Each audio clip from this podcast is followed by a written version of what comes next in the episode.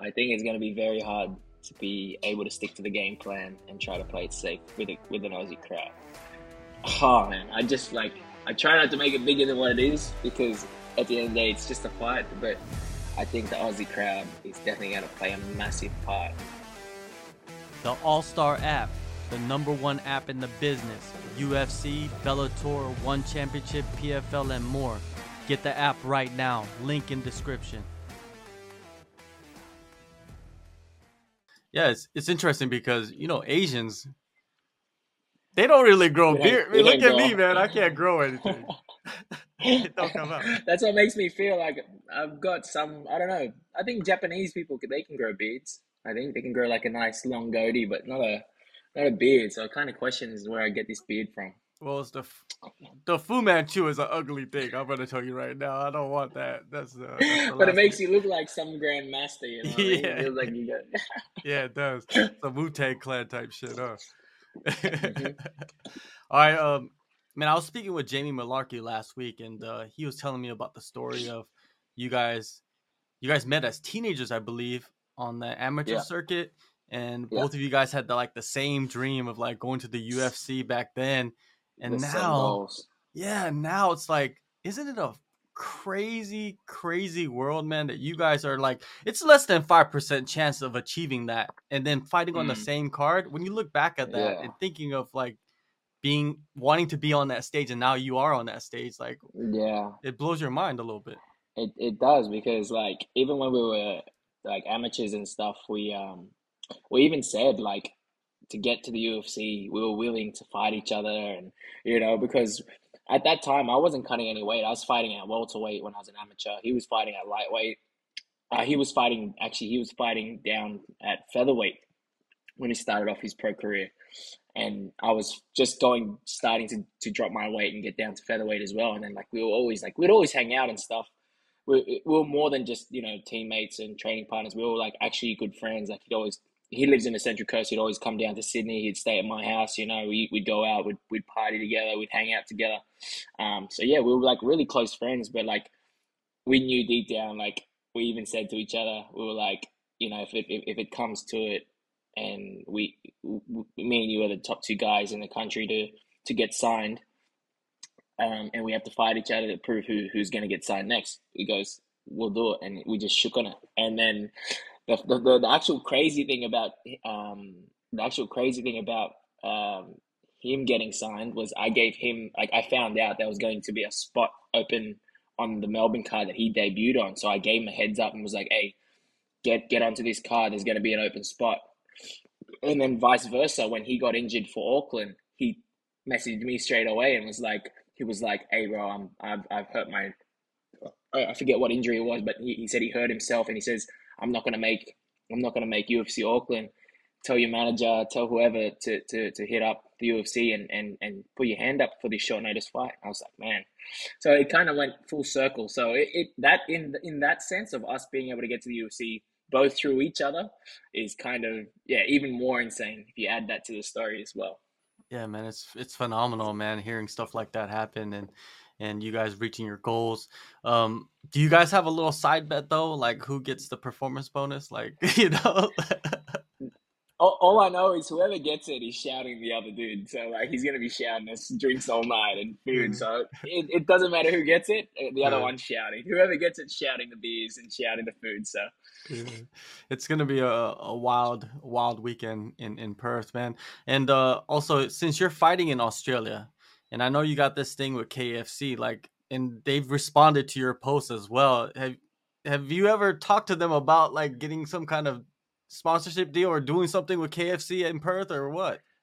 they they've sent me some like merchandise to like for my media days and stuff. But I was like, man, like if if I, if you're gonna send me this stuff, you know, reward me with some voucher or something. Don't just send me this stuff to promote you guys even more. I want I want something out of this, you know. Uh, but yeah, like I, I I think it's a good thing that that I haven't gotten any vouchers for any free KFC because I think I'd be fighting up upper weight division. I'd be fighting middleweights.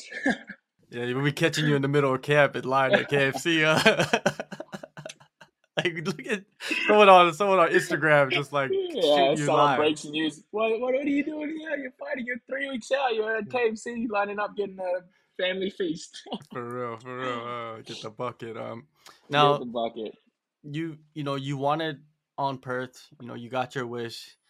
Was it difficult to uh to get matched up, especially you know when you're trying to get people to fly over to to your country? You know, I mean, usually no one talks shit about like other fighters from like let's say fighters from this side of the world flying over to the U.S. There's never a deal with that, right? But then when you got Mhm, the mhm. reverse, there's some kind of like like I Always guess someone complaining. yeah, yeah, yeah.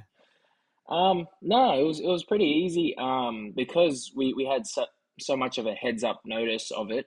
Um, it was it was going to be easy, but they said like they were willing to like get me to fight at the end of the end of last year in like November December.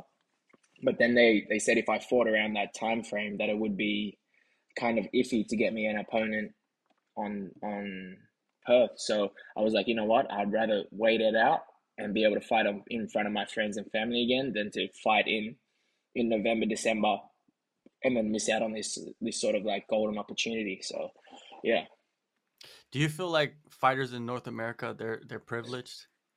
privileged. Uh, in in in what sense? In what In in the sense? sense of like a lot of them don't want to leave North America to fight.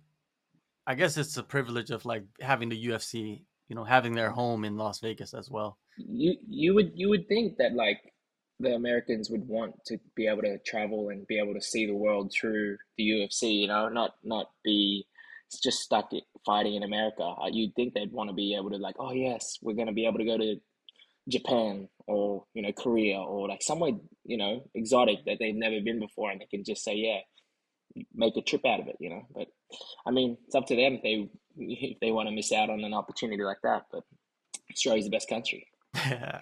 Melsik, man, what do you think of him and and the style he possesses? And he's really good, really, really good. I think, um, man, I'm really excited for this fight. I'm, I'm genuinely excited for this fight. Not only as like the person that's competing against him, but also as a fan. If I was a fan watching this fight from the outside, I'd be I'd be excited for this fight too. But him as a fighter, man, he's uh, he's very he's very explosive. He's very dangerous, and he's confident in his in his strike, and he knows he hits hard, and that's what makes him even more dangerous. Like you get guys that that can hit hard, but they're not that confident to let it go. He hits hard, and he's confident that he knows that he hits hard, so he's going to let it go. Um, so that's what makes him really dangerous, and that's what sort of I, I don't know the word for it, but it, it just really, really, really pushes me to to to level up and and you know get really really prepared for this fight. Like guys like him excite me to to to to level up and improve because if I don't, then you know I'm gonna be in some serious pain. So he's a, he's a guy that excites me a lot, man. He's very confident in his power, and uh, like you said, he's willing to let it go. But it also puts opportunities out there for you to That's to the that's counter. the that's that's the beautiful thing about it. That's what we, we had this interview with, with about Choi, and I was like, if Choi Choi's always been um, very aggressive guy and a very guy that's like willing to go out and and then he ended up in in our fight like very very well. I expected him to be a bit more aggressive, but like he came out a bit more cautious. So. I, I don't know what what Melsik we get. Maybe he's the one that's on the back foot, and he's the one trying to play the the the counter slash you know point point type fight, which I don't see him doing. I, I do see him you know getting excited and like yeah let's go. And I think that that just sort of plays into into my strength. So yeah, I'm I'm I'm excited for this for this guy because he's stylistically a, another guy that is um, another guy that like I don't know styles makes fights, and this is a stylistic match that is exciting. A guy that likes to come forward with big hands, and a guy that likes to counter that also you know looks for the finish when you overcommit. So I'm excited. The matchmakers know what they're doing, Josh. Yeah, You know for they sure. They knew what they were doing with Charles Jourdain. They knew what they were Yeah. doing with Seungwoo Choi. They knew, you know, Hey, they knew, they and they know. know what they're They doing know. with this one. You know, what I mean, it's the Yeah. there's so many similarities, but what do you see as differences in him though from those two guys? Um, with I feel the, the confidence would be the biggest difference between him and, and and the other two, Jourdain and uh, Choi. Um, and yeah, I think he he truly does believe he's he's like he's gonna have that next level striking in anyone in the whole division. So I think he with him, I think he's the biggest difference between them, the other two, and, and him is is that he's he's gonna be very confident. He's uh yeah, he's he like I said, he cracks and he's confident that he knows he cracks. Um but other than that, to be honest, there's not much not much difference in in style or in yeah, like in in anything. I think uh, if anything, I, I still feel out of all the guys that Jourdain was probably still the most dangerous in terms of like submission threat. He could knock me out. He's got a gas tank. He could tire me out, you know, and and finish me by trying to tire me out. So like I think Jourdain was still probably the most um, dangerous in terms of ways to to get the job done against me. Um, but yeah, Melsik again. He's a he's a good good challenge, and I'm excited for this guy. Like I don't know how, how to put it, but he's he's yeah he's definitely forced me to to level up and and you know improve. This is not your first time fighting in Perth, right? You fought in Perth in the past. No, this no. would be the first time. Okay, okay. First time. Yeah. Okay, okay. Yeah.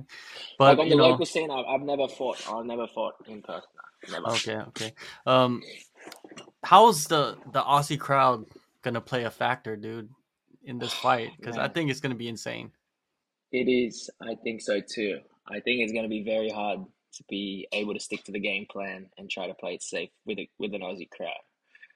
Oh man, I just like I try not to make it bigger than what it is because at the end of the day, it's just a fight. But I think the Aussie crowd is definitely going to play a massive part in a lot on a, a lot of the how the guys perform in Perth. So I think that you know I, it's going to be a good night. I think that the crowd's going to g us up, and it's going to be yeah, it's going to be a very Brazilian type crowd. I feel.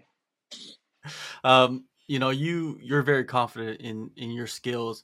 Have there ever been a fight, or have there ever been a moment where you, your your confidence kind of uh, dwindled down a little bit due to circumstances? Against Jalin Turner.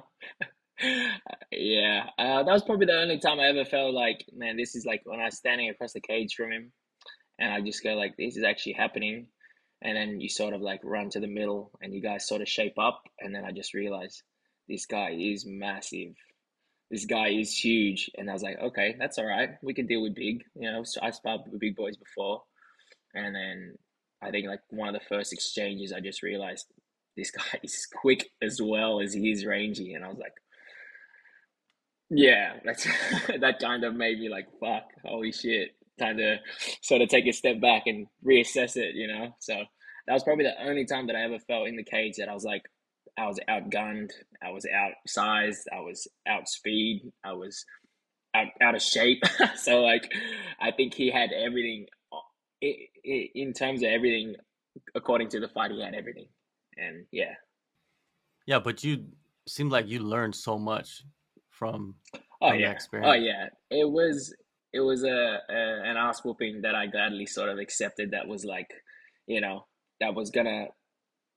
I think I needed something like that. I needed somebody to kick my ass into shape and kick kick my ass and and and you know, really put put things into perspective of like I, I can't do what I was doing before. I have to be, you know, a bit more a bit more switched on with a lot of things and that ass whooping was like a really good lesson. And they always say, you know, I, I see a lot of people say that they say, you know, losses are lessons, but not really. I've seen guys take the same L over and over again with the same thing. They don't really learn from from it. But that was definitely one of those those lessons that needed to be I needed to learn the hard way. I think if I would have just kept winning, it, it probably wouldn't have sunk in. Like I would have just kept doing what I was doing, which wasn't right. So, um, yeah, that was one of those L's that definitely, definitely made me learn a lot. Do you believe in uh, ring rust? No, no. I think training, the, the way you train, how hard you train, I think it, it. I mean, a little bit, but it does. It shouldn't play a massive part. Shouldn't play a massive part. I've been watching your Instagram I'm not stalking you, but you know, we we follow each other, so you know, we we we see what we're doing. Um, S&C, man. It seems like it's something that you've you've kind of honed in on a little bit more. Is, is that true? Like, do you feel like the S&C has been a big part of like your UFC career?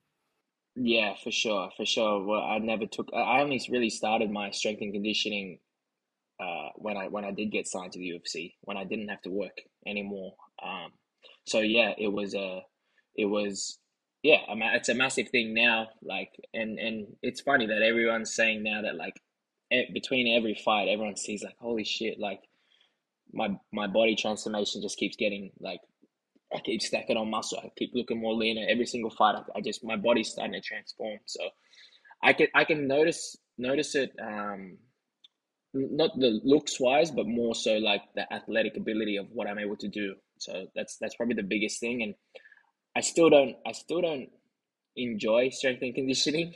I'd still rather be, you know, out doing road running or hitting pads or grappling, you know, something to do with fighting where not just lifting weights. So it's definitely been hard for me to get into the groove of, of getting into the strength and conditioning. But my uh, my coach Jonathan Bailey has has made me appreciate a bit more.